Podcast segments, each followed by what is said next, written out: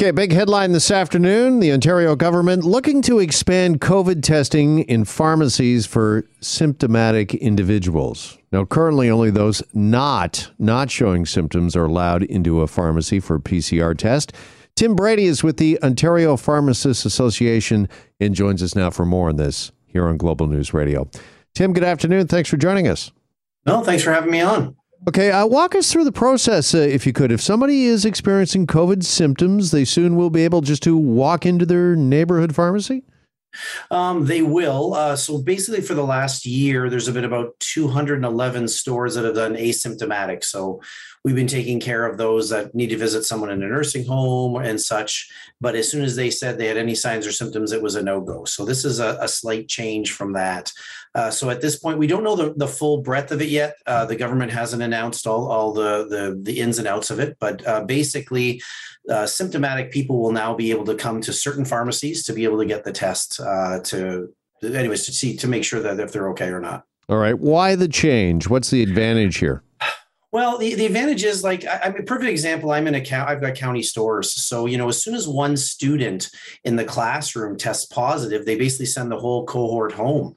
Uh, at that point, then everybody in that class has to get a PCR test uh, to qualify to come back into the classroom. They at this point they're they're um, categorized as potentially uh, having COVID.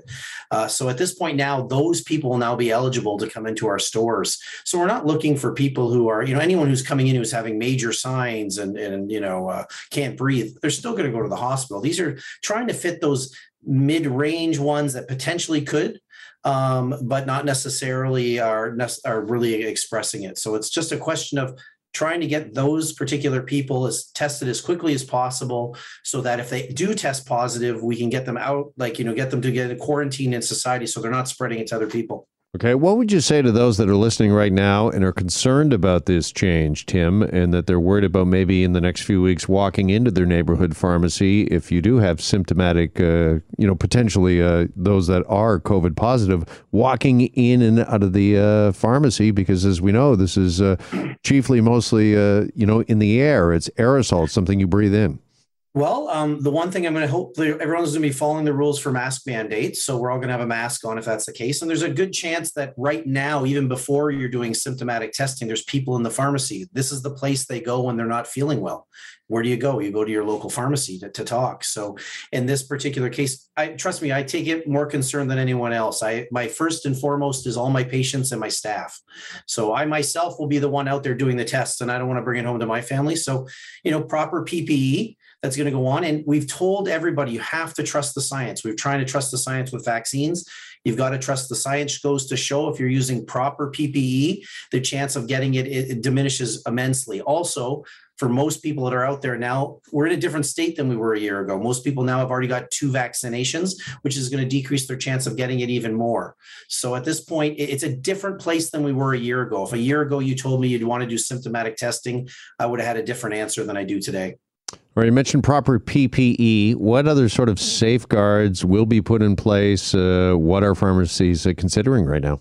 Well, even for myself, I have three stores. We're only doing it in one. And the reason being is it's the one place where I can uh, very much uh, uh, pull off those people to a section that won't interact with anybody that's in the location. So it's very much a, a, a kind of a remote area. Um, and that's basically what most pharmacies are going to try to do. You have to make it an area that you're not going to expose them to anybody else. We're still obviously following the simple, you know, six foot rules, but in this case, it's a lot more extreme. And at least now, because prior to this, when we were doing asymptomatic testing, we always ran the risk of people just lying. So in this way, it's actually a lot safer because now people can be much more honest with us. Uh, we can know and then we can be prepared to know that we keep them aside as much as possible, even more so than we do with our asymptomatic testers, uh, just to be careful. All right, and it's my understanding that this is not walk-in. Is that to correct, Tim, or is that still being? That is uh, correct, and, and that's the main line of we're trying to keep everybody happy. It's just by appointment. So stores are going to make sure that we're spaced out because once the person comes in, we need to make sure to clean everything off to make sure it's ready for the next person, so that just in case there is a positive test, we're not going to necessarily spread it to the next person. All right. And you mentioned uh, that this will be offered in one of your three stores. So this will not be at all Ontario pharmacies, only select pharmacies? Uh, only select pharmacies. Like I said, originally uh, we were at 211. It appears that we'll be somewhere around 1,300 out of the 5,000 stores. So I don't know, 25% ish or so. Um, but I want people to realize that, you know, we take this extremely seriously. We're trying to balance the safety of our customers and that's kind of the reason why we're doing the testing because if we have someone in the community that's positive and is not aware of it, there's a chance they're going to make more people sick. So the best way to keep people safe is to let people know that let them to come in for testing, take away barriers, get them to test. And once if they do test positive, get them to quarantine so that they don't spread it to anyone else. Yeah, testing is just so important. It is uh, so vital. That's uh, one of the things we've uh, learned throughout this uh, pandemic and over the uh, months. Uh, by the way, pharmacies will also serve as a, a drop off point for at home tests as well.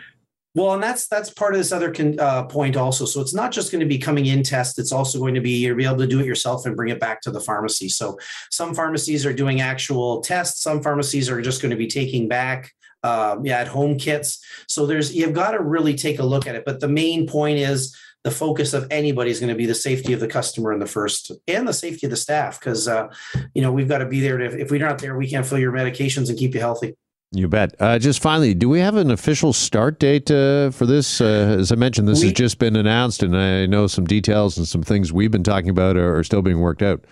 Yeah, we're still trying to wait for the official announcement from the province. Uh, we've been told it maybe sometime this week when we get the specifics of it. The story broke uh, sometimes yesterday, so we're trying to make sure that people know that we're you know making sure everybody's safe. And as soon as we get the full details out, we'll be doing that. And uh, you know there will be a list I posted of stores that are available or that are um, doing it. And I hope that uh, people do realize that stores that have chosen are doing it because they are trying to keep people healthy. So try not to penalize them. They're really, they are taking a chance for themselves too, to, to try to do what's the betterment for the community. So hope everybody keeps that in mind. And uh, we're glad to help out as much as we can. All right. Tim, really appreciate the time and the update on this this afternoon. Thanks so much. Great. You have a good day, day evening. All right. You have a good uh, evening as well. Tim Brady is with the Ontario Pharmacists Association. And we're back after these on Global News Radio.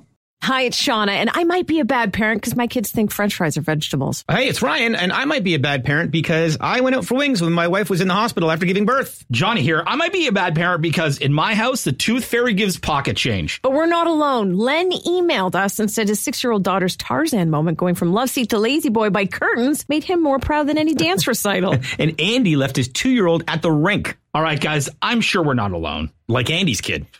For stories and confessions like this, make sure you check out our podcast. It's called Bad Parents, and it's available wherever you get your podcasts. I left a glove at the rink.